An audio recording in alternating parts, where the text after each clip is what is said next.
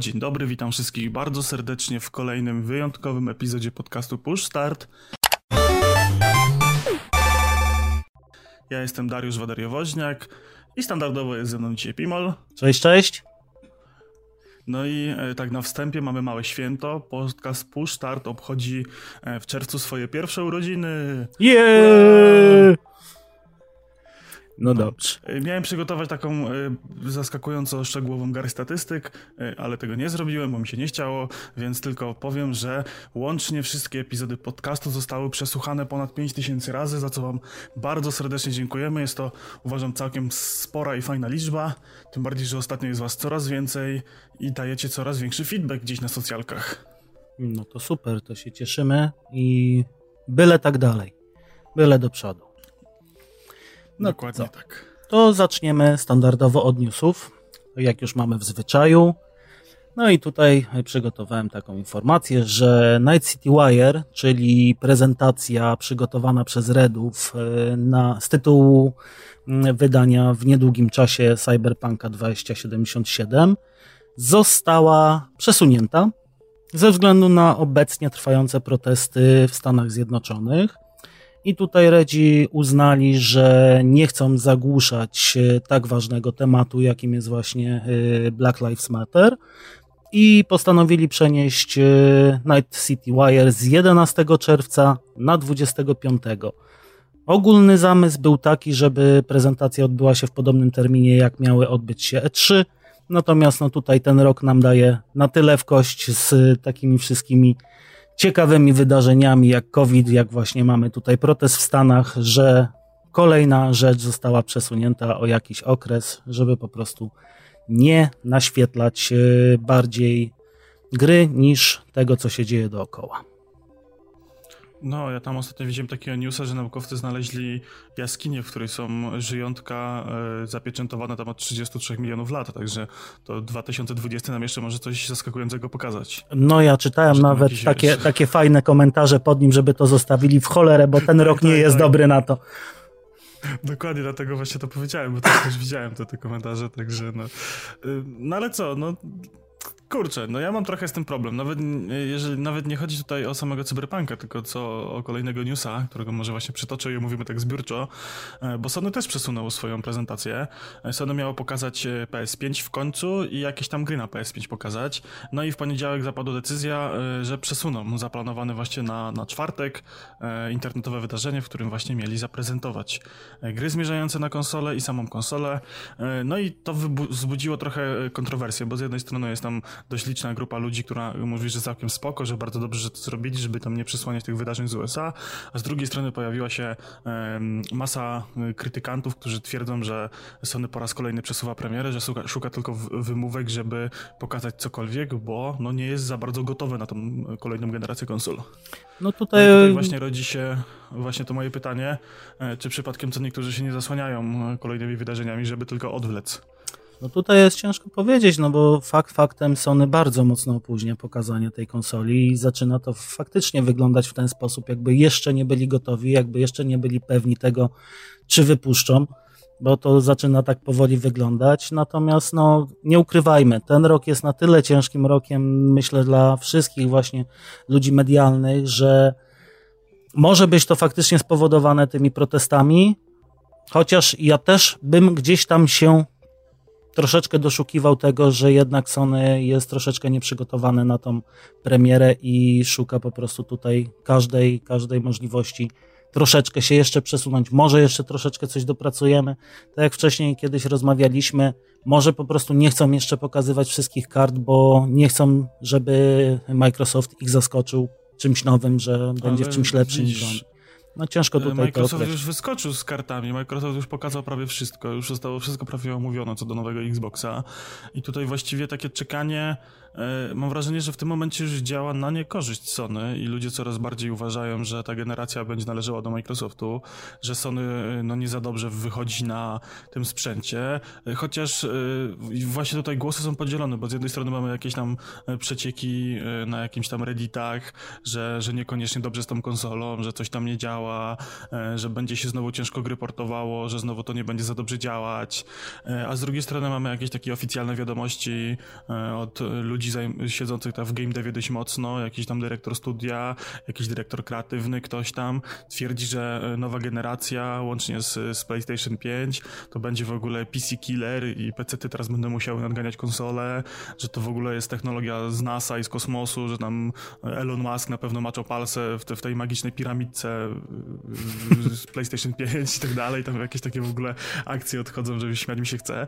I właściwie no kurczę, no nie wiem, mam coraz bardziej mieszane odczucia tak jak na początku, jak zapowiadali e, te pierwsze jakieś takie były zapowiedzi tych konsol, to, to byłem przekonany, że wezmę PS5 na premierę. E, potem jak e, Xbox wyjechał z, ze swoją konsolą, to stwierdziłem, że wezmę Xboxa na premierę, a za jakiś czas kupię PS5. Tak teraz, kurczę, no nie wiem, nie wiem co robić, nie wiem co jest prawdą, nie wiem czy w ogóle brać jakąś konsolę, czy poczekać jak zwykle rok, aż będą gry na tę konsolę i się wszystko wyklaruje, która konsola lepsza. No, nie mam żadnego pojęcia co teraz zrobić. No nie chcę tutaj mówić, że byłem jakimś Nostradamusem, ale tak jak wspominałem, no ja czekam przynajmniej rok na to, żeby właśnie się to wszystko wyklarowało, żeby nie było powtórki z Xbox One'a i no ciężko tutaj powiedzieć, czy faktycznie PS5 jest na tak ciężkim poziomie, że jest to bym bardziej powiedział, że tutaj na trzeba wypośrodkować to wszystko.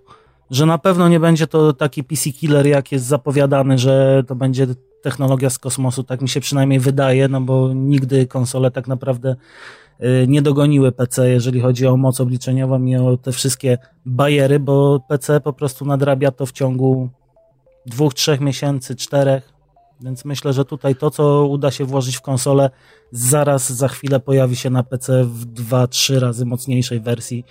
Chociażby ze względu Tylko na to, widzisz... że nie mamy ograniczeń tej obudowy, nie mamy ograniczeń chłodzenia, nie musimy nad tym wszystkim myśleć, bo możemy sobie rozbudować niesamowicie tą jednostkę centralną i po prostu to wszystko upchnąć, prawda? Więc tu... Tylko widzisz, tutaj jeszcze jest tego typu sprawa, że y, to konsola na premierę tam powiedzmy, że w takiej abstrakcyjnej wersji będzie kosztowała 3000 zł, tak? Y, zaciągnijmy tą stronę mocno w górę, y, a za 3000 zł to my kupimy kartę z RTX-em, tak? Jakąś taką, jedną z tych gorszych powiedzmy, do tego, gdzie procesor, który to ogarnie, gdzie pamięć RAM, gdzie dyski SSD, które pomieszczą te wszystkie gierki, które ważą po, po 500 giga, więc to jest spory wydatek. E, do tego jeszcze wypadałoby mieć jakiś monitor, który to fajnie obsłuży.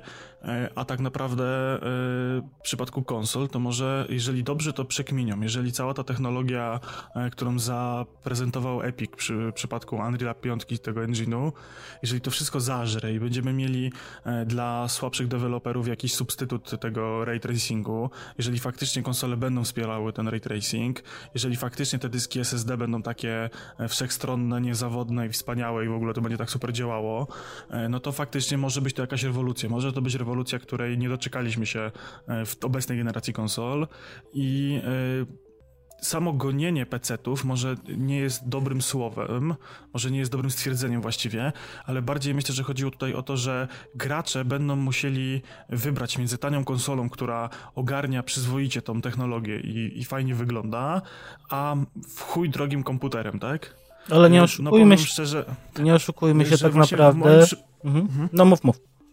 W moim przypadku właśnie tak się skończyło w, w poprzednia generacja konsol. Wyszedł Wiedźmin, ja wtedy niekoniecznie miałem środki na PC, który obsłuży Wiedźmina. Mój PC się posypał totalnie, miałem inne wydatki, inne rzeczy na głowie i stwierdziłem, że najlepszym rozwiązaniem będzie konsola za 1500 zł, która mi ogarnie Wiedźmina i ogarnie mi wszystkie inne gierki do, tak naprawdę do tej pory. I, i gdybym, gdyby nie to, że jednak lubię tego PC, to pewnie bym w tego PC długo, długo nie inwestował. E, no akurat się tak też, że dość szybko kupiłem PC, ale dalej z tymi konsolami zostałem. To jest mega świetny wybór dla graczy casual, casual, casualowych, którzy nie potrzebują, wiesz, wydawać dziesiątek tysięcy złotych co pół roku na, na nową kartę, na nowy RAM i nie muszą, wiesz, wiesz PC Master Race z LEDami i gamingowym sprzętem wszystkim, a kupujesz pudełko raz na te 5-7 lat, tak? I ogarniasz wszystko w miarę na bieżąco, no. No ale to tak zawsze było z konsolami. Ja tu mówię po prostu o porównaniu, że tak, na samym początku generacji zawsze konsola będzie przewyższać tego PC. Jeżeli chodzi na pewno konkurencja cena do jakości. Natomiast y, po roku, półtora ta różnica się na tyle zaciera, że no, wydaje mi się, że to już nie są wtedy aż tak duże różnice. Natomiast oczywiście, no ja też wolę postawić sobie konsolę, bo zresztą to zrobiłem. Nie inwestowałem w PC, który ma już swoje lata, tylko po prostu kupiłem konsolę, żeby sobie ogrywać nowsze gierki. Co prawda są droższe to produkcje na, jeżeli chodzi o gry, natomiast no też przy obecnym stanie usług, przy obecnym stanie dostępności tego wszystkiego, to się wszystko na tyle zaciera, że też uważam, że konsola jest po prostu dla casualowego gracza, nie jakiegoś sportowca, dla wyczynowca, to nazwijmy, to jest najlepsze rozwiązanie i też przy tym będę przystawał. Ale widzisz, no z cenami, no to to jest taki trochę argument, który jest inwalidą, bo y, gry na PC i gry na konsole są w bardzo podobnej cenie, bo e, na przykład taki Red Dead Redemption 2, który wychodził na PC, on był w tej edycji standardowej chyba w cenie 249 zł i takiej samej cenie był na PlayStation 4, tak? Więc no, w tym momencie te duże produkcje są praktycznie w takich samych pieniądzach, tak? No okej, okay, możemy się tutaj e, kłócić czy nie kłócić, czy te ceny pójdą znowu w górę, czy gierki już będą po 300 parę złotych na premierę, e, na konsolę i PC-ty pewnie przez jakiś czas będą e, te ceny jeszcze utrzymywać swoje, tym bardziej, że na PC ta gama sprzętów jest różna, więc będą mogli dotrzeć do większej ilości graczy tak naprawdę, e, obniżając gdzieś tam jakieś rozdzielczości i, i wymagania sprzętowe, no ale no kurczę, no, no konsola jest wygodna, PC też jest w jakiś tam sposób wygodny, to jest każdy, kto co lubi, tak? E, z tym, że e, w przypadku konsoli, no to wiele jest na plus, jeżeli chodzi o samą cenę sprzętu. E, nie musisz tego wymieniać, nie musisz się przejmować, nie musisz formatować dysków, instalować programów, pierdzielić się z jakimiś problemami, trudnościami. Jeżeli nie korzystasz z komputera do pracy, to tak naprawdę w dzisiejszych czasach lepszym wyborem moim zdaniem jest konsola, tak? Ale dokładnie tak i ja będą, tego wcale nie neguję. Będą musiały moim zdaniem trochę gonić te konsole teraz przede wszystkim ceny, ceny sprzętu i, i, to, co się dzieje, wiesz, Intel wypuszcza co trochę nowe procesory, cały czas ludzie nie są na bieżąco, kupujesz, wywalasz e, 5000 na procesor i za chwilę jest coś nowego, lepszego. I, i weź kombinuj tutaj, tak, e, kupuj nowy procesor, to się z reguły e, wiąże z jakimś wypuszczeniem nowego soketa na, na, na płycie głównej, ze zmianą płyty głównej znowu na kolejną, e, może jakiś nowy standard RAMu, to zaraz coś tam, zaraz jakaś inna nowinka technologiczna się pojawia. I to jest, wiesz, takie cały czas gonienie tak naprawdę, e, jeżeli faktycznie w tym siedzisz, w tym sprzęcie, to cały czas gonisz ten, ten high-end, tak? Cały czas musisz e, być na bieżąco, cały czas musisz dokładać pieniądze do tego komputera. E, ja wiem po sobie, bo ja to swojego czasu przeżyłem. Bardzo chciałem być PC Master Race, komputer modernizowałem chyba co 3 miesiące, cały czas coś nowego zmieniałem, cały czas coś przekładałem, dokupowałem, do, do, zamieniałem i to było w kółko i na, na okrągło. Dopiero się tego wyzbyłem i tego kompleksu właściwie trochę, gracza PC-towego, w momencie, kiedy kupiłem PS4 i stwierdziłem, że no kurczę, no przecież ta gra mi chodzi, wygląda świetnie. No chuj tam, że jest niestabilna, nie? No na PC też się zdarzają gierki, które są niestabilne, nie? No, jakoś tym przeżyję. I tutaj się muszę z tobą zgodzić. Nie mam nic więcej do dopowiedzenia i tu myślę, że na tym zamkniemy temat wyższości konsol nad PC, nad PC-tami i przejdziemy sobie do kolejnego newsa, bo się tu troszkę rozwlekliśmy. I tutaj e, zbliża nam się trzeci sezon Fortnite'a i dochodzą nas e, różnego typu pogłoski, różnego typu e, podpowiedzi, że będzie się on odbywał pod wodą. I takim głów, taką główną podpowiedzią na ten temat było omyłkowe zamieszczenie przez Sony w PlayStation Store ikonki na Fortnite, na której znajdziemy słynny autobus właśnie nad powierzchnią oceanu. I tutaj również e, wplątało nam się troszeczkę wydarzeń z tego roku, czyli sławetny protest w Stanach e, i również ta premiera trzeciego sezonu jest przesunięta. Najpierw miał to być 30 kwietnia, później zapowiadali, że będzie to 4 czerwca, a teraz może w końcu doczekamy się 11 czerwca tego właśnie trzeciego sezonu, który najprawdopodobniej będzie odbywał się pod wodą. No, kurczę, nie wiem co powiedzieć. To Fortnite dawno już mnie nie interesuje. No, no ja czasem, czasem sobie zajrzę. Czasem sobie tam zajrzę. Wolę bardziej Fortnite'a niż Apex Legends, na pewno. Ona, Forte jest tak bardzo pokręcone, że myślę, że tam jest wszystko możliwe i tam każdy setting wstawią i będzie pasowało i jeżeli to się będzie wiązało z jakąś nową, ciekawą mechaniką, nie wiem, czy pływania, czy poruszania się, to myślę, że to zażre i gracze będą zadowoleni, no. Zgadza się. Dobra, no to lecimy z kolejnym newsem, e, bardzo istotnym. E, w Kinder Joy zabawki z Mario. Jest to ostatnio na Twitterze oznaka wielkiego dobrobytu. E, trzeba się pochwalić, ile jajek się kupiło w okolicznej żabce. I niezależnie od tego, czy ma się dziecko, a jak się ma, ma, dziecko, to trzeba nie zapomnieć, że się kupiło to dla siebie. Trzeba zeżreć pod blokiem pod kryjomu, żeby bąbelek nie widział, odpakować zabawkę i, i schować do kieszeni. A tak na poważnie to chciałem powiedzieć, że Total War Saga Troy za darmo na Epic w dniu premiery. Ale co do Kinder Joy, zachęcamy wszystkich oczywiście do zakupu. Każdy niech się pochwali na Twitterze, jaką zabawkę trafił. Dobra, nie, a z tym Total Warem to, to faktycznie e, mnie to mocno zadziwiło. E, przez 24 godziny od premiery będzie dostępne za darmo na platformie Epica. E, podejrzewam, że będą problemy, żeby to w ogóle dopisać do konta, że serwery nie wytrzymają. No jest to moim zdaniem ciekawa kampania marketingowa. Tym bardziej, że tak, mam świadomość, że dużo ludzi zapomnie to zrobić, dużo ludzi się nie będzie chciało i dużej, ludzi, dużej liczbie ludzi się nie uda. E, przypisać i, i pewnie będą chcieli kupić potem, nie?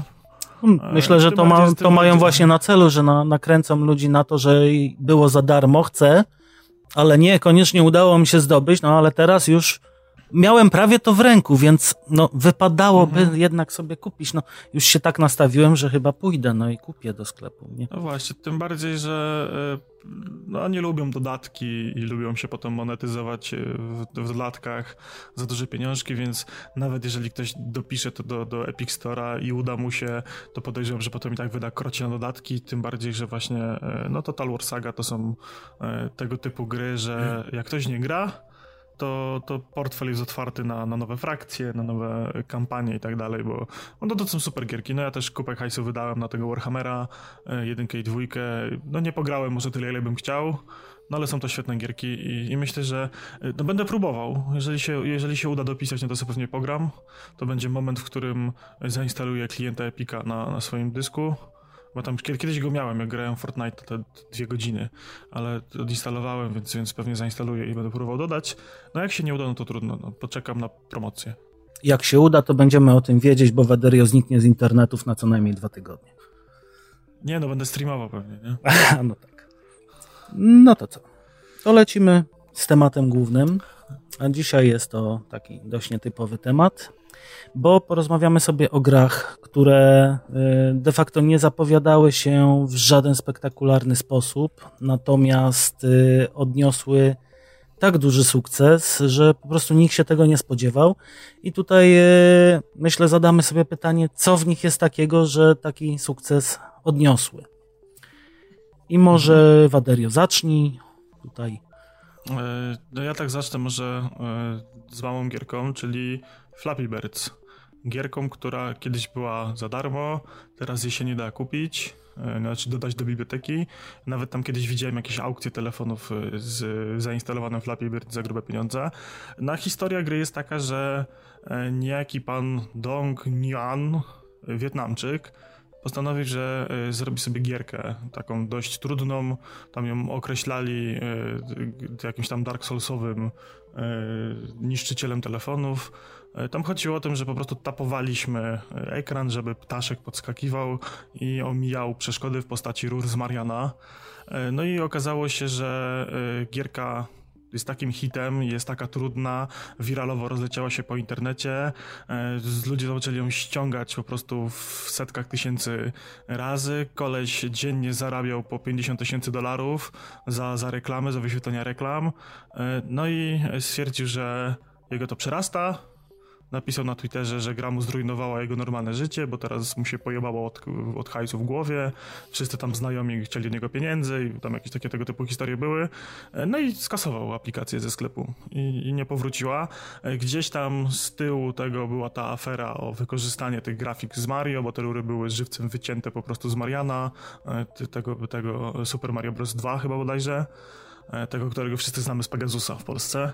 Mhm. No i, i, i, no i kurczę, no i właściwie dlaczego ta gra odniosła sukces? Ja w nią pamiętam grałem, bo wtedy wszyscy w nią grali, na, jakoś, na studiach wtedy chyba byłem i wszyscy w nią grali, każdy chciał ją mieć i, i każdy ile tam tych rur minął, rekordy, metody i tak dalej.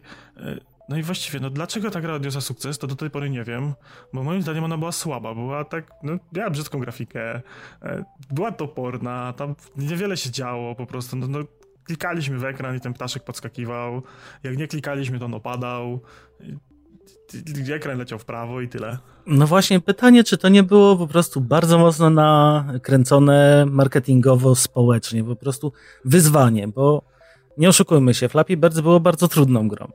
Więc może tu był y, sekret jej sukcesu, bo ludzie próbowali po prostu dojść do samego końca, który podejrzewam chyba nie następuje, bo powiem szczerze, nigdy się Flappy Bird y, nie za bardzo podnieciłem, bo pograłem w niego może z 5 minut i uznałem, że jest dla mnie za trudny i go odłożyłem, a nie miałem na tyle y, ambicji, żeby go po prostu przejść, czy próbować przejść. No, jestem mało zręczny na telefonie, więc no, do mnie nie przemówił, ale to, jaką furorę zrobił na rynku, no to nie można tego pominąć. No, uważam, że nie ma chyba osoby y, grającej w ogóle na telefonie, grającej na czymkolwiek, która by nie znała tej gry.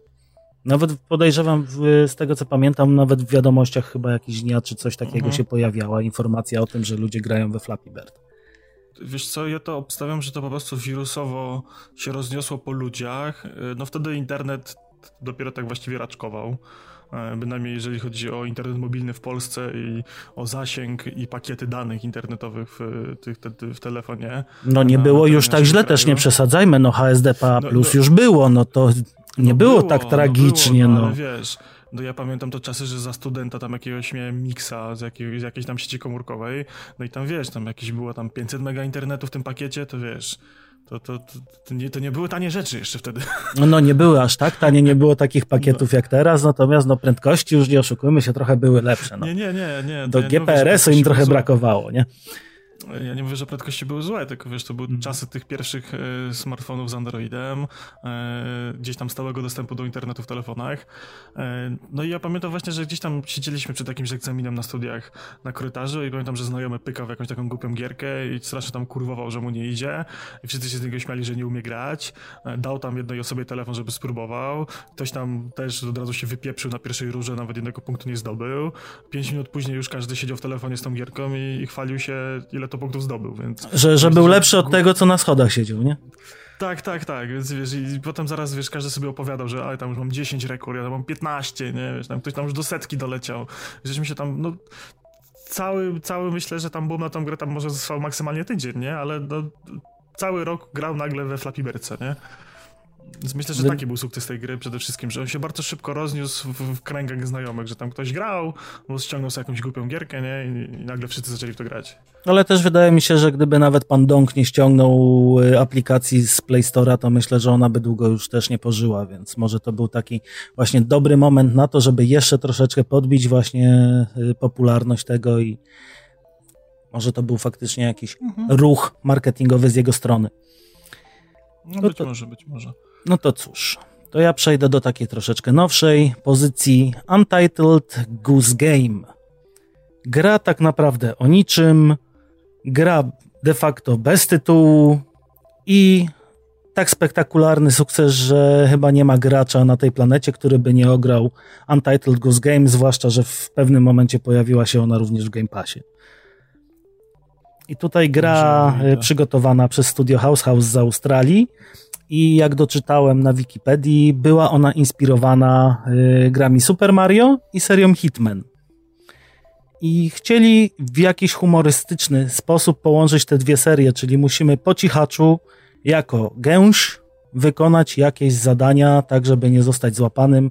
Nie wiem, no nigdy nie udało mi się przegrać w tej grze, więc no też nie, nie, nie widzę tutaj tego zachęcenia do grania dalszego, natomiast no Zadania faktycznie są dość czasami trudne, dość nieprzewidywalne i oprawa graficzna, taka rysunkowa, taka fajna, animowana, przypominająca nam nasze dzieciństwo tak naprawdę. Tak mi się wydaje, że właśnie bajki typu Muminki i tego typu jak Smurfy, no to wszystko mi się kojarzy z tym Untitled Goose Game.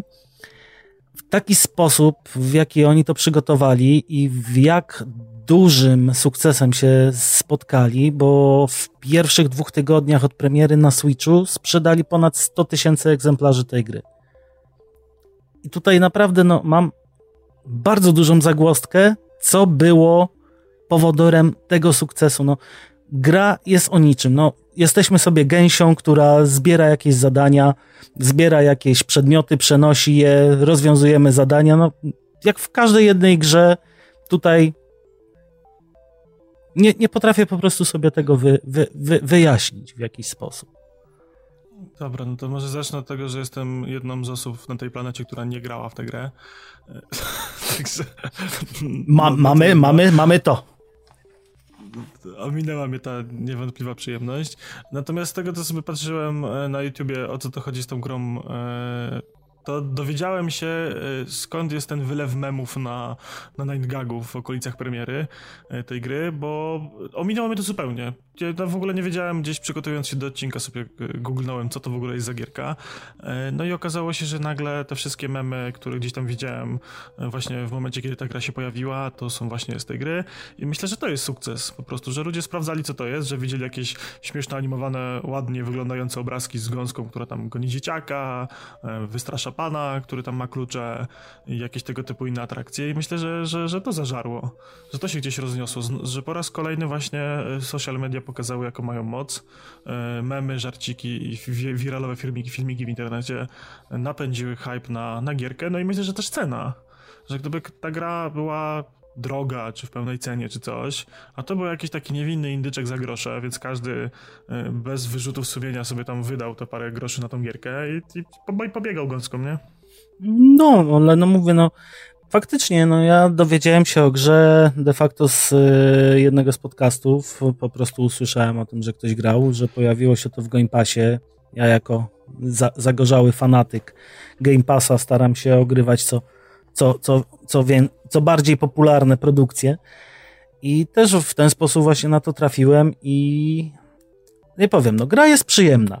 Przyjemnie się tą gąską dokucza ludziom, jest ona wredna jak nie wiem co i może sama satysfakcja tego, że możemy właśnie komuś podokuczać bez większych y, konsekwencji tego, może to jest ten sukces tej gry, bo myślę, że poza samymi mediami społecznościowymi, które faktycznie napędzały to, to myślę, że jeszcze ta chęć y, ukrywana u każdego chęć po prostu podokuczania komuś i nie ponoszenia żadnych konsekwencji z tego tytułu.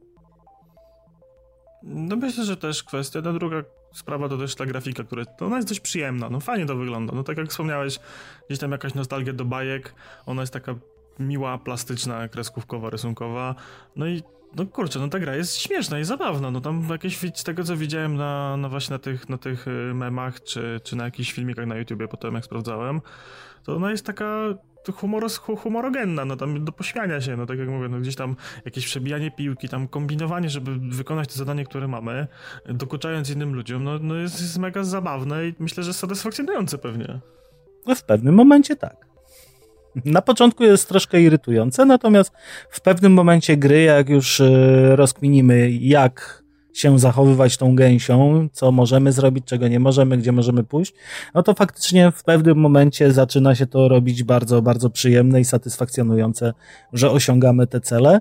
Co prawda nigdy nie ukończyłem tej gry, bo nie starczyło mi cierpliwości na rozwiązanie ostatnich chyba dwóch y, lokali, lokacji, ale ogólnie polecam. Można sobie tak humorystycznie zagrać, zwłaszcza, że Chyba jeszcze jest e, w Game Passie, chociaż nie jestem tego pewien, bo ostatnio troszeczkę gorzej śledzę, co się tam dzieje. Mhm. Dobra, no to lecimy dalej może. No ja przygotowałem taki klasyk klasyków i grę, która właśnie z mema stała się tak naprawdę właściwą grą, e, czyli symulator kozy.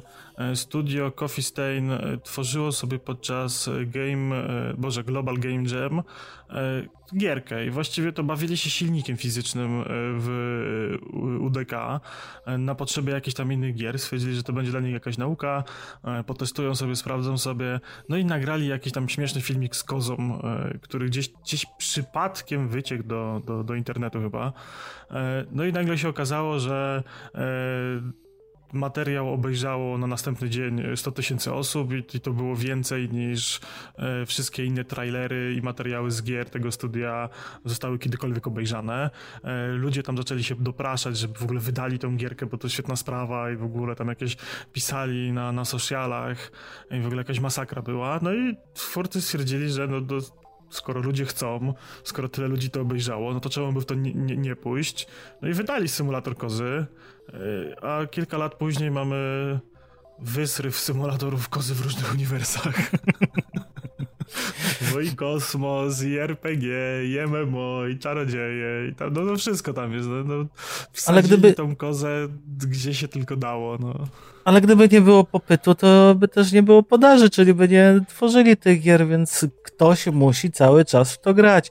A że jest to bardzo humorystyczne podejście, chociaż ja jestem z tych ludzi, którzy nie, nie, nie przekonali się do symulatora kozy, yy, Poza tym wydaje mi się, że tutaj oni też trafili w fajny, fajny moment, bo y, był to okres, kiedy symulatorów y, pokazywało się dosłownie wszystkiego.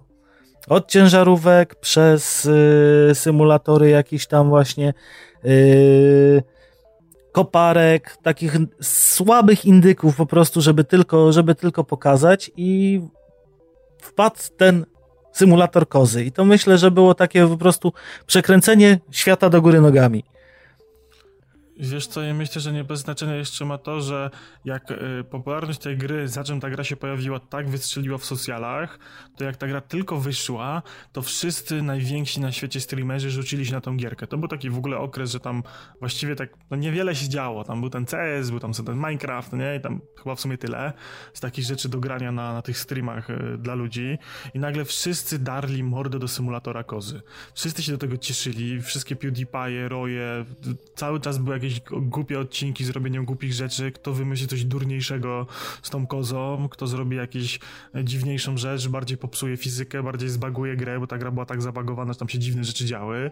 E, no a skończyło się na tym, że zrobili Mistrzostwa Świata gier youtuberów, ściągnęli reprezentacje growe, tam chyba pod patronem Nvidia to chyba było, o ile, się nie, o ile mnie pamięć nie mieli, e, ściągnęli tam youtuberów z różnych dziedzin growych e, do, do jakiegoś tam do jakiejś tam hali w jakimś kraju i zrobili sobie mistrzostwa świata youtuberów jedną z konkurencji był e, symulator kozy i wykręcanie najlepszego wyniku na ragdolu chyba.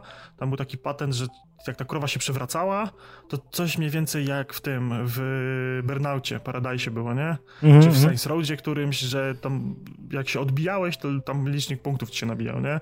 No i tam zrobili z tego w ogóle konkurencję i znowu ta gra w ogóle wybuchła wyświetleniami, bo tam wymyślali, bugowali tą grę, jak się najdalej odbić, jak najwyżej polecieć, jak zrobić największy ten wynik punktów i, i to się potem samo napędzało, kurczę. To, to, to jest taka gierka, która na, na, na samym swojej głupocie właściwie nakręcała swoje wyświetlenia, no. No, ale no to jest po prostu sukces tej gry polegał na tym, że można było robić rzeczy głupie, głupsze i jeszcze głupsze i też e, napędzać kolejnych ludzi do robienia rzeczy jeszcze głupszych. No, dokładnie tak. No i potem, no to potem, no to już no, trzeba było, żeby być dalej na, na, na topie, to trzeba było po prostu e, doklejać kolejne głupie mechaniki do tej gry, no. No dobra. To myślę, że tu rozgryźliśmy kozę. To przejdźmy sobie do takiego też klasyka, którym jest Minecraft. Tutaj pan y, Markus Persson, który wydał chyba jedną z pierwszych takich piaskownic.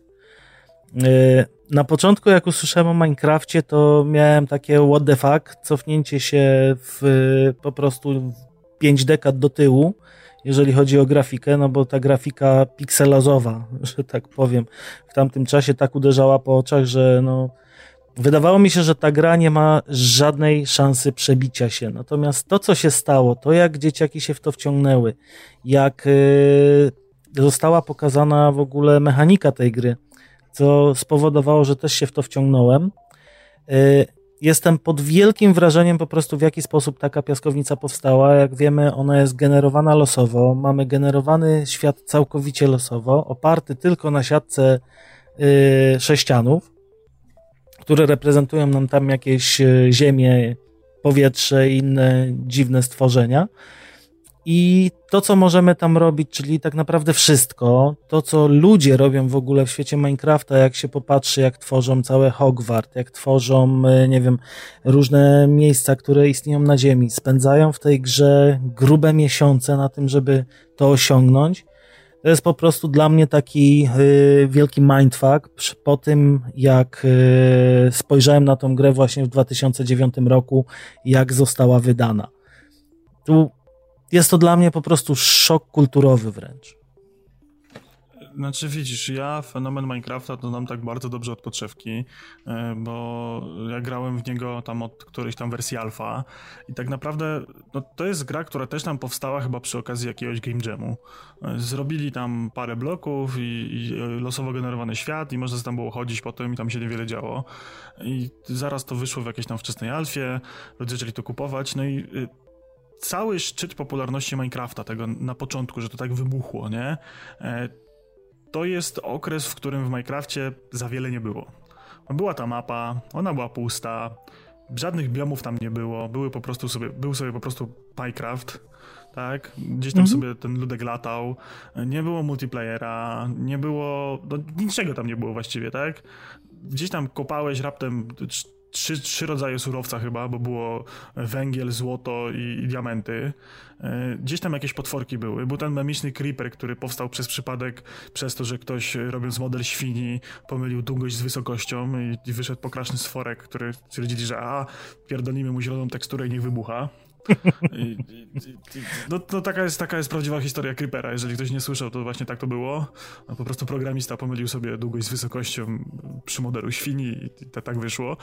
E, no i, i kurczę, no i właściwie cały sukces tej gry polegał na tym, że y, wczesnych początki YouTube'a, kiedy na polskim YouTubie, no nie wiem jak tam za granicą to wyglądało, wiem jak to wyglądało na polskim YouTubie, y, kanałów growych było żadnych. Dopiero te let's playe, te, te kanały, dopiero to kwitły, tak? To wszystko kwitło.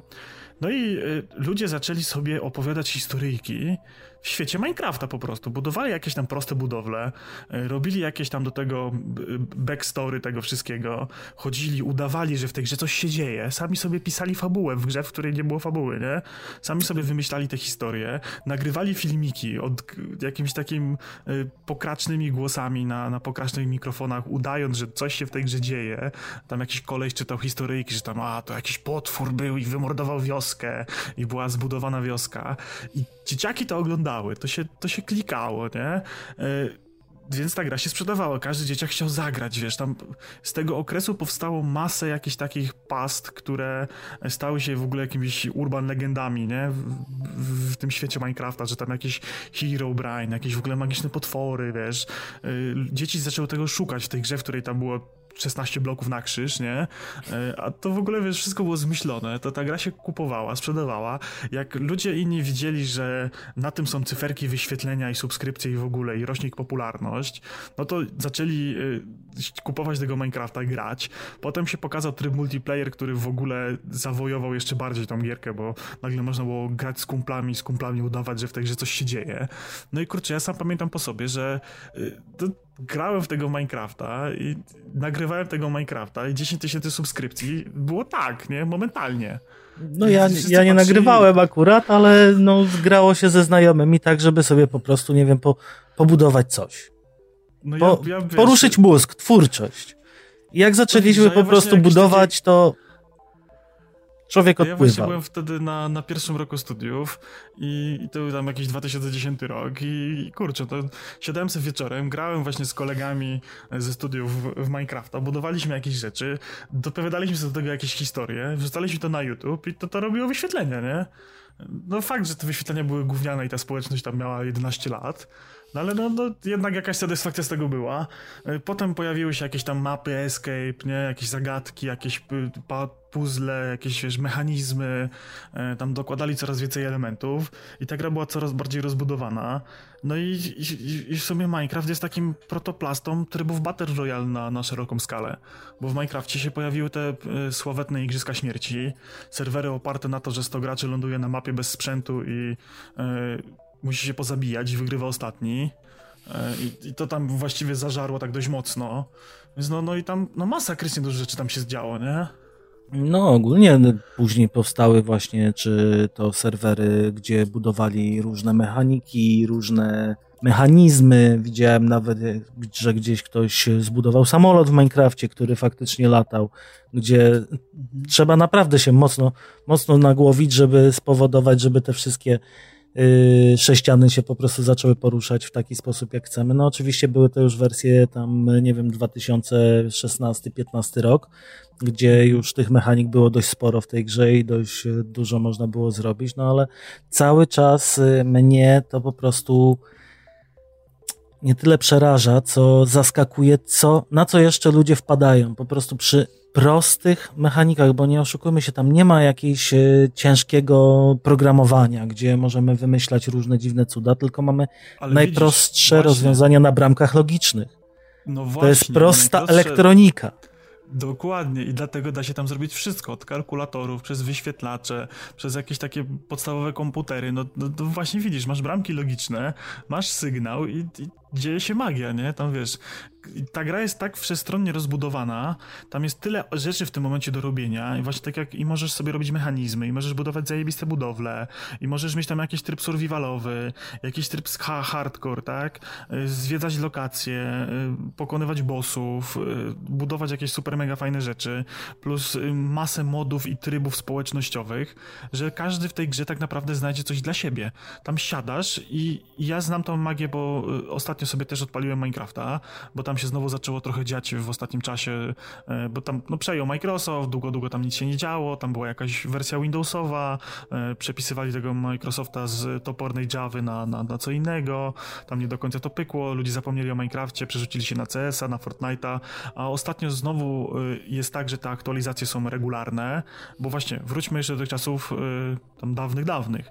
To jeszcze było mhm. spoko w Minecrafcie, że było wiadomo, kiedy będzie coś nowego. Wychodziło ten snapshot, czyli tak jakby wersja testowa przyszłej aktualizacji. Ona tam wychodziła tam w ostatni czy przedostatni czwartek miesiąca i zawsze było coś nowego i gracze czekali, nie? Że jest coś nowego, a co to jest? Y, wiesz, oni puszczali aktualizacje i pisali, że tam, a... No ja, ja pamiętam, pamiętam, bo... Zrobiliśmy coś, nie? No i gracze wykombinowali, jak to się w ogóle teraz zmienia grę, nie? Co z tym można zrobić, jakie to ma interakcje z innymi rzeczami, nie? I potem to sobie mhm. wchodziło na serwery główne, ludzie sobie grali, zaraz znowu była jakaś tam nowa zmiana, nie? No i teraz znowu wróciliśmy do tej formuły, znowu są te snapshoty regularnie, znowu one się tam co chyba czwartek pojawiają, znowu jest ta inform- znowu są te, te feedbacki społeczności, znowu ta społeczność żyje, znowu Minecraft się wyświetla na YouTubie w, w setkach tysięcy wyświetleń, znowu główni YouTuberzy wrócili do Minecrafta, znowu są te serwery pełne, e, tam jest sporo dobrego się znowu wydarzyło i, i właśnie Myślę, że cały fenomen tej gry jest taki, że raz, że każdy znajdzie tam coś dla siebie, dwa, regularna aktualizacja, cały czas coś się zmienia, coś się dzieje. Nawet jak się zdążysz znudzić swoim pomysłem, to dodadzą ci jeden blok, który w ogóle zmienia całe twoje życie, nagle się okazuje, bo ma jakiś wpływ na mechanizmy zupełnie inne i nagle się okazuje, że da się zrobić pierdyliard innych mechanizmów dzięki temu jednemu blokowi, nie? Więc no. to, jest, to jest ten trzon tego sukcesu, moim zdaniem. Tutaj jeszcze pociągnięcie teraz ray tracingu, gdzie różnica w wyglądzie jest po prostu astronomiczna.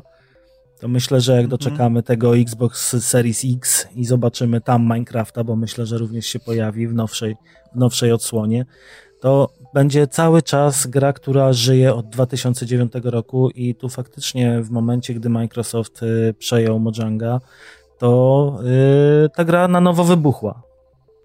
No znaczy, wybuchła i nawet po sobie czasie, widzę... Nie, ale... Tak, tak, no nie mówię, że od razu, natomiast też zauważyłem po sobie, że co jakiś czas, nawet jak się znudzę Minecraftem, potrafię do niego wracać i mówię, a wejdę sobie na godzinkę, zobaczę co się zmieniło i tak wsiągam na tydzień. No to właśnie, to jest właśnie magia tej gry, no ja już teraz nie mam tego lotnego, młodzieńczego umysłu, który budował przez dwa tygodnie po 30 godzin dziennie y, budowlę i, i, się z tego cieszył i miał na to czas. Teraz jest trochę gorzej. No ale gdzieś Może tam właśnie sobie lubię. Powiedzmy sobie prawdę, to nie, to nie jest kwestia y, tego lotnego umysłu, tylko raczej tego lotnego czasu, którego w tym momencie brakuje. Bo umysł może i by lotny no, został, no, natomiast no, z czasem jest już gorzej. Pewnie. No to cóż, y, może zamkniemy temat Minecrafta. Tak. No i cóż, Przejdźmy jeszcze. do, do Fortnite'a, do singlowo-koopowej gry w ratowanie świata, która była kaszaną. Krapem totalnym. Była, była słaba. Wyszła w ogóle Epic. Historia jest taka, jak ktoś nie wie, bo może kogoś to ominęło. E, Epic zrobił Fortnite'a i to miała być taka kołopowo singlowa rozgrywka, w której tam przed zombiakami chyba tam ratujemy sobie osadę, nie? Budujemy sobie tam domki, pułapki, barykadujemy się. Cały ten system budowania, który mamy w tym aktualnym Fortnite'cie, on sobie tam już był. E, tam było chyba trochę jakichś takich chujowych elementów na zasadzie, że tam e, trochę z takich darmówek na telefon, że tam jakieś trzeba było coś czekać, coś się tam budowało, trzeba było tam jakieś zbierać surowce, e, tam się coś odnawiało, tak nie do końca to tak w sumie zażarło. I, no i ta gra była w sumie średnia tam, no nic się nie działo, nudna była, tam jakaś była fabuła, że coś tam trzeba było zbierać, jakieś tam, coś tam się działo, no w każdym razie hashtag nikogo to nie interesuje, e, no i pewnego chyba weekendu, z tego co, co, co mnie pamięć nie myli, któryś z pracowników stwierdził, że a, to on sobie napisze Battle Royala w tym, nie? Znaczy, no, jeden, to nie jeden pracownik, tylko kilku. Siedli sobie przez weekend i napisali tryb Battle Royale i stwierdzili, że puszczą go za darmo jako promocję gierki. No i to się zbiegło e, z kilkoma ważnymi wydarzeniami w dziejach gamingu, mianowicie boomem na Battle Royale, e, czyli na PUBG, który był chyba wtedy jedynym działającym ale źle Battle Royalem i był płatny. To tam jeszcze było tam jakieś H1Z1, czy tam jakieś inne e, tego typu atrakcje tam e, z zombiakami, czy z czymś innym w tle, które przeszły tu- sobie na tryb Battle Royale. Tu E, musimy no, o ale one- PUBG wspomnieć, że PUBG było wtedy najlepiej sprzedającą się grą Battle Royale w e, owym czasie, więc tutaj Tak, było tak, jednym z tak. bardziej popularnych gier. Dokładnie tak. Y, Z tym, że właśnie było sprzedającym się i mającym duże wymagania. Ona miała strasznie skopaną optymalizację ta gra. W nią się po prostu zwyczajnie ciężko grało i tam y, dużo graczy, pamiętam, narzekało na to, że ta gra po prostu nie działa za dobrze i w nią się przegrywa, bo się przegrywa ze sprzętem, nie? Bo ona miała duże wymagania, źle chodziła i tak dalej. No i nagle pojawiła się gierka, która miała wszystko, co dobry Battle Royale potrzebował, e, czyli działała. Działały te serwery, to działało stabilnie i było darmowe. No i tam był jeszcze ten system budowania, który był innowacyjny, tego nigdzie indziej nie było. No i, no i wybuchło, nie? No jak wiesz, masz gierkę, która kosztuje tam 150 zł i, i nie działa i, i męczysz się w graniem w nią i cały czas masz jakieś lagi, zacina cię, wywala cię i tak dalej. Ale grasz, bo wydałeś która- 150 zł. tak, tak, no i grają, wszyscy, wszyscy, wszyscy kumple grają i streamery też grają, nie? I Mm. może zabijesz streamera na jego live i zrobisz sobie shota i będziesz na niego fapował pamięciówkę do końca życia. A kontra gierka, która no, ma przyzwoitą, fajną grafikę, taką bajkowo, rysunkowo, komiksową, taką fajną. Ale to właśnie nawet przy Untitled Go- Goose Game. Ta grafika, właśnie taka bajkowa, widzę, przemawia do większości ludzi. Ja nie no. mówię, że tylko do dzieci, bo nie oszukujmy się, Fortnite był bardzo mocno zdominowany przez dzieciaki w pewnym czasie, natomiast no ta grafika po prostu do człowieka przemawia. Nie wiem, czy to jest jakaś nostalgia, czy jakiś Nie, prostu sygnał tak podprogowy. One ładnie wyglądają, wiesz, tak naprawdę mało kto chce realistycznej grafiki, fotorealistycznej grafiki. To, to jest nudne. Fotorealistyczną grafikę to masz, jak sobie podciągniesz rolety w oknie i wyjdziesz z piwnicy, nie? To, to masz, ta, tam masz, tam masz fotorealistyczną grafikę, olejmy to. Najlep, najlepsza grafika to jest ta stylizowana, rysowana, jakaś malowana, która ma pomysł na siebie. No i ta gra miała pomysł na siebie z tą grafiką. Miała tam jakąś swoją fizykę, no i tak jak mówię, działała. Miała zajebiście zrobioną optymalizację, bo to była gra, która była sprzedawana, więc oni to dobrze zrobili, tak? I dodatkowo była nagle za darmo, nie? Masz tryb Battle Royale, który jest za friko i nagle wszystkie te dzieciaki, które oglądały y, PUBG i nie miały hajsu na, na, na granie gierki albo na PC im ten PUBG nie chodził, wszystko się rzuciło na Fortnite'a. Tam momentalnie poszła fala, że jest super, super gierka i wszyscy w nią grają i wszyscy streamerzy znowu polecieli do tego Fortnite'a, zaczęli w niego grać i to po prostu rosło, rosło, rosło i, rosnąć przestać nie może.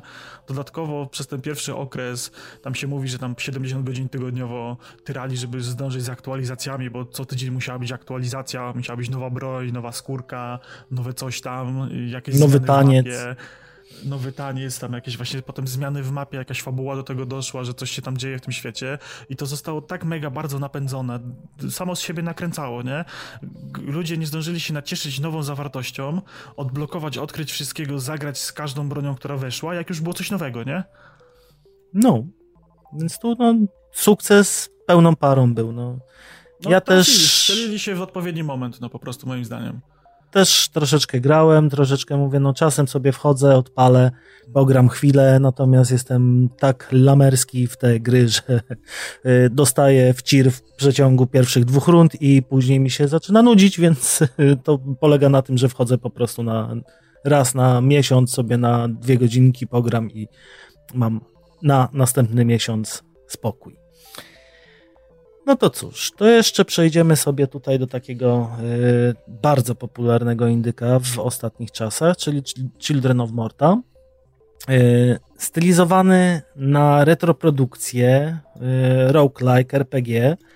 Y, tutaj, y, co jest fajne, to jest właśnie grafika ta pikselowa. Ten pixel art tutaj taki w starym stylu, taka taki typowy RPG, opowiadający nam historię tutaj rodziny, y, która jest tam w, w zamieszana w jakieś magiczne sprawy, pilnuje góry, która y, przez pokolenia jest po prostu cały czas pilnowana na, przez tą rodzinę Bergsonów. Y, jakieś tajemnicze siły, które się tam nam wkradają. Oczywiście cały chaos, całe zło. To jest takie, y, mi przynajmniej, przypominające czasy Baldur's Gate, czasy Neverwinter Nights. Gra bardzo fajnie właśnie moim zdaniem nawiązuje do tamtych, do tamtych gier. I tutaj mechanika też, która de facto nie karze nas za to, że gdzieś tam zginęliśmy, tylko tak naprawdę nagradza i powoduje, że się rozwijamy, że dostajemy kolejną szansę, że yy, mamy następną postać, możemy ją również rozwijać. Jest dość nietypowa dla tego typu gier. I myślę, że tu jest właśnie cała tajemnica sukcesu Children of Morta, bo się fajnie bawiłem. Oczywiście nie skończyłem, bo brakowało mi na to czasu, natomiast y, bardzo, bardzo przyjemnie się grało, choć sama y, mechanika gry nie jest jakoś bardzo skomplikowana. Nie wiem, czy ty grałeś, Maderio? No właśnie, ja, ja nie grałem, ale ja zasadniczo bardzo lubię e, tego typu rogaliki i ona gdzieś tam jest na tej mojej liście kiedyś do ogrania. E, no dla mnie tutaj przepis na sukces tego typu gier jest bardzo prosty. Zrobić bardzo fajną, dobrze działającą mechanikę gry, żeby się to dobrze grało. Jak tam nic nie będzie skopane, jeżeli będziesz y, czuł, że nawet jak dostajesz po dupie, to jest to twoja wina, a nie wina tego, że gierki jest skopana, e, będzie wszystko fair i, i będzie wszystko w porządku. Dodasz do tego właśnie tą, tego roglajka, że, że tam po śmierci e, tak jakby nie, zaczynasz od początku, ale coś tam odblokowałeś, jakiś nowy item, e, nową lokację, coś, coś tego typu, jakieś tam doświadczenie ci przeszło. Jeżeli to właśnie to w ten sposób zrobisz, do tego zrobisz jakąś fabułę, ona nie do końca musi być podana na tacy, nie do końca muszą być tam dialogi, NPC-ci i tak dalej, to, to nie musi być, ale jeżeli będzie fabuła i gracz będzie mógł tą fabułę w jakiś sposób odkrywać, będzie tam kupa sekretów, to gierka będzie sama siebie napędzać, bo jeżeli ty wszystkim będziesz, y, podasz wszystko na tacy ludziom, nie, no to ludzie sobie tam wykuglują, znajdą, przejdą i tak dalej, ale jeżeli gracze będą musieli kopać, kombinować, albo przez przypadek ktoś coś odkryje, wrzuci do socjalki, że y, grał w taką gierkę i nagle tam odkrył sekretną lokację czy coś, nie, to sekret, to jest właśnie sukces Enter the Gungeon, The Binding of Isaac, e, czy nawet Minecrafta, nie? Że, że dużo ludzi gra w gierkę, odkrywa jakieś nowe rzeczy, dzieli się w tym socjalach, inni ludzie przychodzą sprawdzić o co tam chodzi, odkrywają kolejne jakieś rzeczy, które, o których nikt, nikt wcześniej nie wiedział, nie?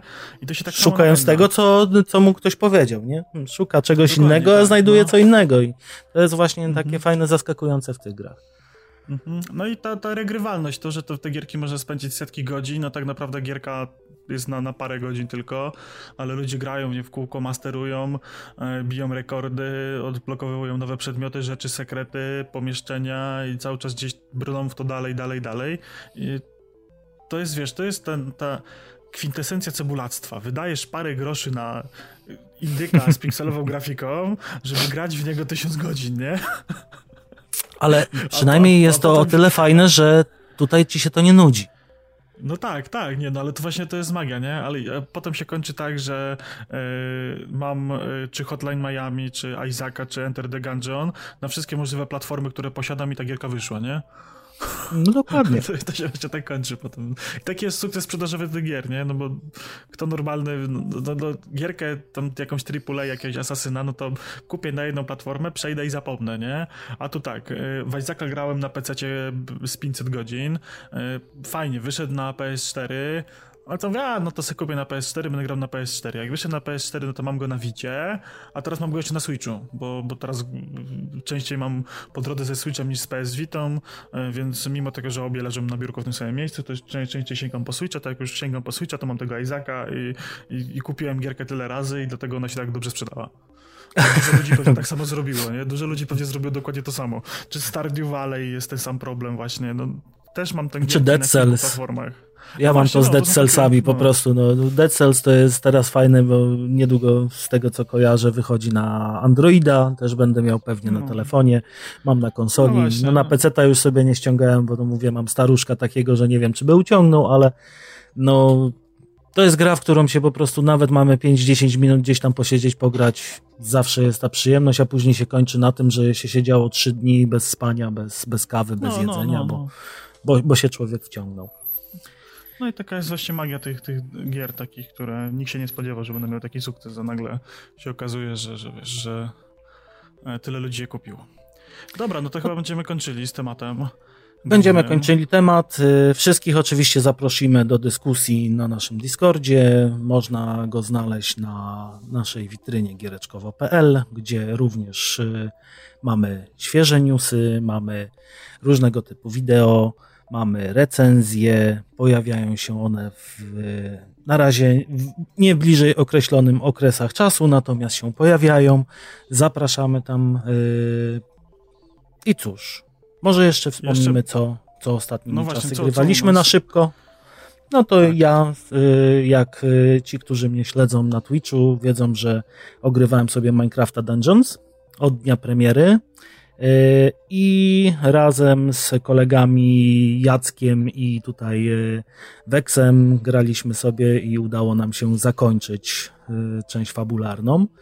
I to jest właśnie też taki typowy roguelike moim zdaniem, bo to jest gra, którą będzie się ogrywało jeszcze przez następne 5 lat w kółko, gdzie tak naprawdę samej rozgrywki fabularnej jest na 3 godziny. Mhm. Tutaj, jeżeli tylko ktoś ma dostęp do Game Passa, to serdecznie polecam sobie spróbować, bo nawet taki nasz y, bardzo zagorzały za, kolega, który powiedział, że mu się nie podoba nic, zakupił sobie na PS4 i ogrywa i teraz nas męczy o to, żeby z nim grać. No właśnie, ja myślę, że sobie też e, tego Game Passa na PC to ogarnę i, i stestuję, e, bo ja byłem gierką zachwycony w tych, tych częstych e, prezentacjach, a jak się dowiedziałem, że tak tam 3 godziny i tam za wiele nie ma do roboty, to mi się trochę odechciało, no ale oglądałem tego strumyka, no widziałem, że świetnie się bawiliście. To jest właśnie taka, taka gierka właśnie do pogrania na streamie z kolegami, nie? Tam to jest taki fajny jakimś... koopik, no fajny tak, koopik, tak, tak. bo jeżeli się samemu gra, to jest to trochę nudne. Ale no, jak się gra z kimś... Się na rozgrywce Gadasz jest... sobie o pierdołach, nie? Idziesz do przodu, nie? Także tak spoko. Jest bardzo fajnie.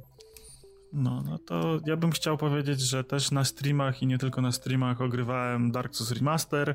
Na streamie skończyliśmy całą gierkę e, i chciałbym powiedzieć, że e, RNG to dziwka. E, nie poleciała mi halabarda Czarnego Rycerza prawie do samego końca gry. Mimo tego, że w pewną spokojną niedzielę, deszczową niedzielę, kiedy postanowiliśmy z żoną, że nie wychodzimy z domu, dzieciaki się zajęły tam jakąś zabawą, żona oglądała serial, a ja całą niedzielę poświęciłem na to, żeby tworzyć nową postać, e, speedrunować do lokacji, zabijać Czarnego Rycerza i nie dropić czarnej e, halabardy Czarnego Rycerza, którą bardzo pragnąłem mieć. E, poświęciłem na to całą niedzielę, ze 20 parę podejść, nie poleciała, więc stwierdziłem, że, bo to w ogóle zaczęło się od tego, że popsuł mi się save. Nie mogłem wczytać save'a tego streamowego, który gdzieś tam był już w połowie rozgrywki, no i stwierdziłem, że jak już muszę zaczynać od początku i, i chciałem tak jakby poza kamerą dogonić do tego momentu, w którym, w którym byłem. Stwierdziłem, że to sobie wydropię tą halabardę, no i nie poleciała. Nie poleciała żadna broń Czarnego Rycerza. Potem, jak już byłem na grę bardzo obrażony, postanowiłem, że nauczy się ją gliczować i nauczyłem się bardzo fajnego glitcha, który pozwalał na niekończącą się konsumpcję dusz i humanity i poszedłem mając 999 humanity na sobie, czy 99 tak jakby mechanicznie, ale skonsumowałem ten tego tysiaka. E, poszedłem do miejsca, do lokacji z Czarnym Rycerzem, e, zabiłem go i halabarda mi nie poleciała. E, Chyba poleciała ci dopiero godzinę przed zakończeniem całości, nie? Nawet, nawet nie godzinę przed zakończeniem, tylko już ostatni czarny rycerz, którego można napotkać, który się respi, jest przed ostatnim bossem centralnie stoi przed wejściem na ostatniego bossa. I hmm, tak jak, już, jak już miałem, e, stwierdziłem, że już wiedziałem, jak, jak sobie tam poradziłem, inne bronie, inny build zrobiłem, wszystko i tak dalej i kosiłem, e, to poleciał mi miecz Czarnego Rycerza, pod którego zrobiłem, szybko go tam sobie podlewelowałem i stwierdziłem, że tym e, zabiję. I jak już stwierdziłem, że mam w dupie tą halabardę, e, idę zabić ostatniego bossa, to wtedy mi poleciała ta halabarda. Hmm. No, y, ale y, mogę się pochwalić y, jedną z najlepiej wykonanych walk z ostatnim bossem, ponieważ zrobiłem go na cztery parowania i zabiłem go od ręki. No, Także było to epickie wręcz. Także udało mi się to ładnie zrobić. No, no i także tak się skończyła moja przygoda z Dark Soulsem. obraziłem się trochę na tą grę.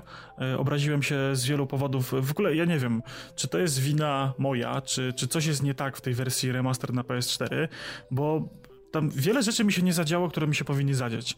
Chciałem sobie odblokować y, mroczny pancerz, takich tych rycerzy, którzy są w tym nowym londo, którzy tam wysysają level z nas y, i żeby jego odblokować y, trzeba olać węża Frampa, który jest Firelink. Trzeba z nim w ogóle nie porozmawiać i wtedy pokazuje się jego zły brat po walce z czterema królami. I ja nie zagadałem z Frampem i nie pokazał mi się ten rycerz. W ogóle zignorowany wątek, nie? I bo, bo cię nie lubi, jakieś... po prostu no... Tam wiele jakichś tego typu atrakcji się wydarzyło, które się nie powinny wydarzyć, albo powinny się wydarzyć i się nie wydarzyły, nie? To wejście, wejście do DLC mi się nie pokazało. Zabiłem Hydrę, zrobiłem wszystko jak potrzeba, poszedłem do e, Anorlondo, do archiw książęcych, zabiłem golema, który powinien dropić, ma 100% szans na drop, kurwa, jebanego wejścia do DLC. I, i nie wydropił, no.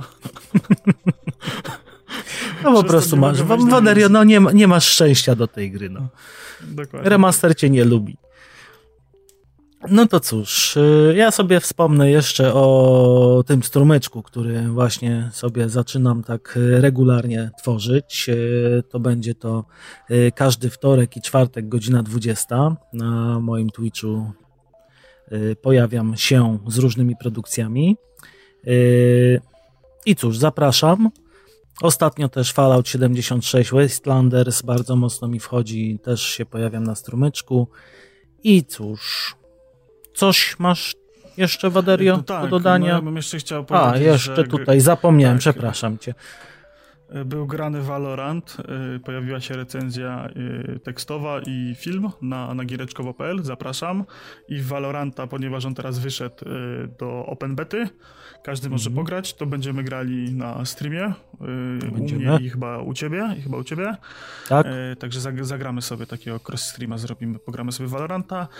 No i dostałem do testów Oculusa Go, będę testował pornogierki na VR-a aktualnie jestem na etapie, że pograłem sobie w parę darmówek ze Stora. No powiem tak, sprzęt za tyle pieniędzy tak średnio mnie zachwyca w tych darmówkach, które tam są. Nie wygląda to za dobrze i za fajnie, ale sam sprzęt jest, jest mega wygodny i sympatyczny, robi wrażenie.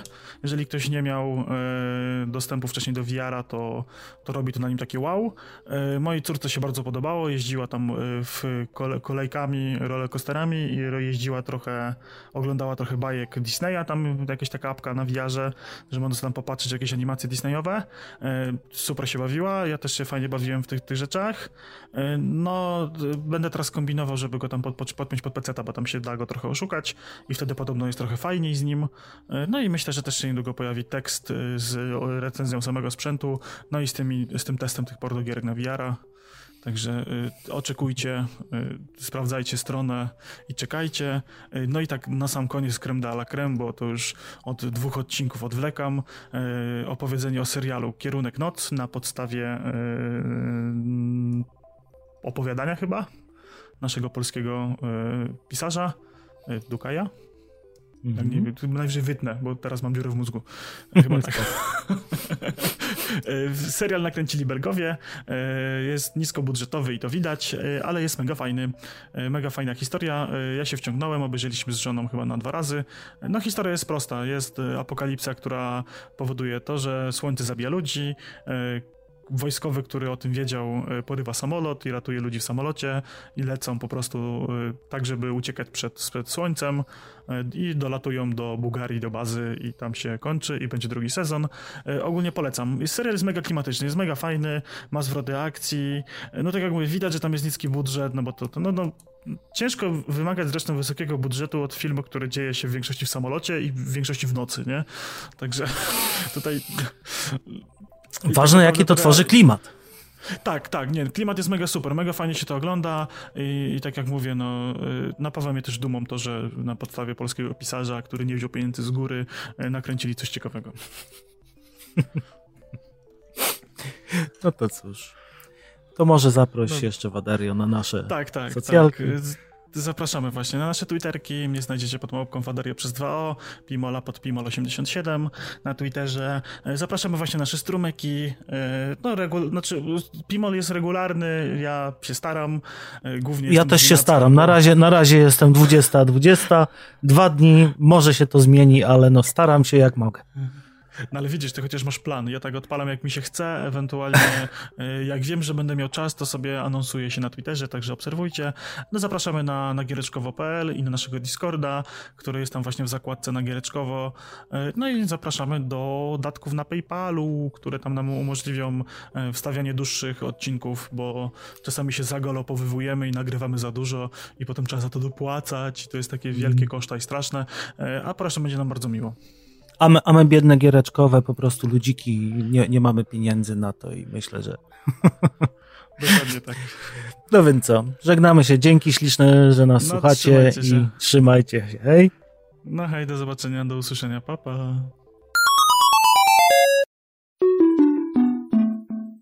Game over.